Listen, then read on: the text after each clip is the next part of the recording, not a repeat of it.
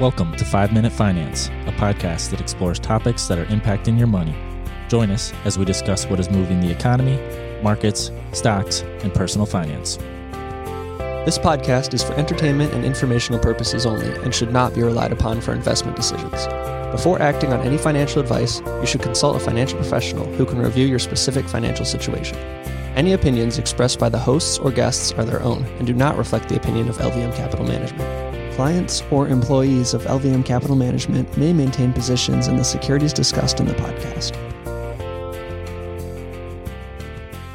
Welcome to $5 Gas and 5 Minute Finance.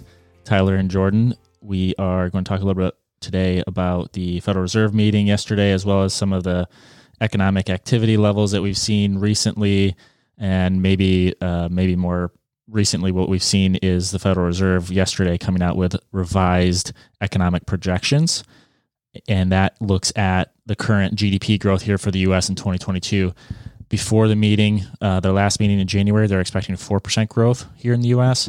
Now that growth is coming down just under 3% uh, for 2022. You're also seeing several other economists revise their growth for the world economy and, and the US economy and seeing lower growth uh, than expected from the beginning of the year. Uh, we also have Goldman Sachs, who just came out with their 2022 US economic forecast and due to the geopolitical conflict in Russia and Ukraine, uh, they revised down their growth to 1.75% and increased the probability of a recession later this year to 20 to 35%.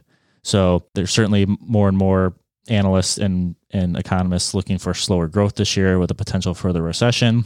Um, one thing that is maybe contradictory to that is when we look at the University of Michigan consumer sentiment, consumer sentiment is a leading indicator for the economy.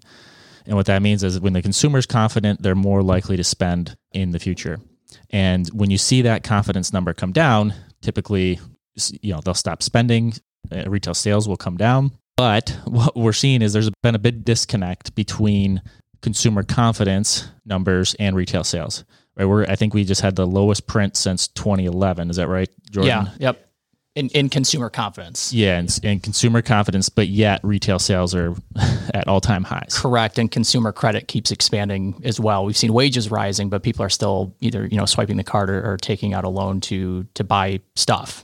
Yeah, so they're saying something different than what they're actually doing. But either way, if that comes to fruition in terms of lower consumer confidence and, and eventually lower consumer spending later this year, you could see that slower growth and potentially for the recession. One key economic indicator that we see that has a high correlation to future recessions is an inversion of the yield curve. And Jordan, you want to touch on that? Yeah. So when we talk about an inverted yield curve, and we'll look at the treasury market as, as this is usually the proxy for future economic growth when you buy a bond, you're you're typically compensated for for waiting. The longer the maturity of the bond, the higher the yield to maturity if all else is equal. So in the treasury market right now, you know, you can go out and buy a 2-year bond, it'll pay you 1 point or yield 1.93%. You'll get that every year until maturity. If you go out and buy a 5-year bond, uh, or excuse me, a 3-year bond, it yields 2.12% to maturity. So as you go out on on the uh, maturity timeline, the the yield typically goes up. Right now, what we're seeing, and as Tyler was alluding to, is is an inverted yield curve, and only part of the curve is inverted. So right now, a seven year bond yields higher than a ten year bond, and a twenty year bond has a higher yield than a thirty year bond. And as far back as the Fed has been tracking this data, uh, which is 1976, the last seven out of seven times this has happened, there has been a recession. That one is in particular which curve inversion? Two and ten. So that is kind of the the almighty predictor. Um, you can see inversions happen in different parts of the curve, but the two and ten is really what the data is centered around as, as far as a predictor of a recession goes. And when that two and ten inverts, the average time between a recession and the inversion has been 14 months. So we're I think 20 basis points away on the two year bond and the 10 year bond inverting, which is 0.20%. So we're not there. Um, but after the Fed meeting, we had seen that compress a bit, I think from about 30 basis points down to, to 20 basis points. you know, we'll we'll see if it continues to be an accurate predictor. There was one false positive. I think that was back in the the 60s. It quickly inverted, and we did not have a recession. Um, and again, we're we're not quite to that two and ten inversion yet.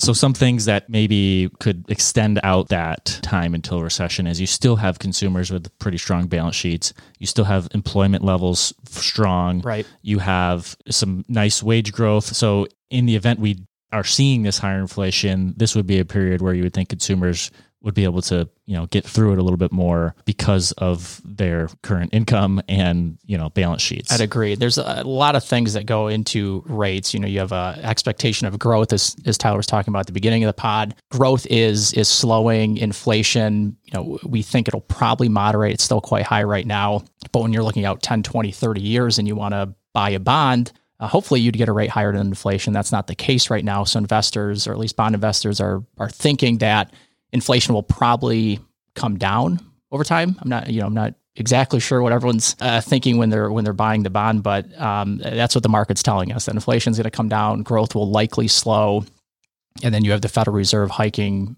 interest rates on the the short end of the curve. Yeah, and I think it's also important to note that not every recession has to be you know, like we had in 2008, like a, it's almost the end of the world right. recession, right? You can have a more shallow recession and not have to worry about you know the markets being down 50% right. And I, I, guess i was thinking more of the tech bubble where the stock market was was affected more than the underlying economics. You know gdp was fine. Uh, people were uh, making more wages were still going up. I don't think unemployment spiked like it did in 2008 2009 so you have the economic recession then you can have a different recession in the stock market. All right, we'll leave it there. I think we're running a little long. So uh, please feel free to reach out to us, podcast at lvmcapital.com.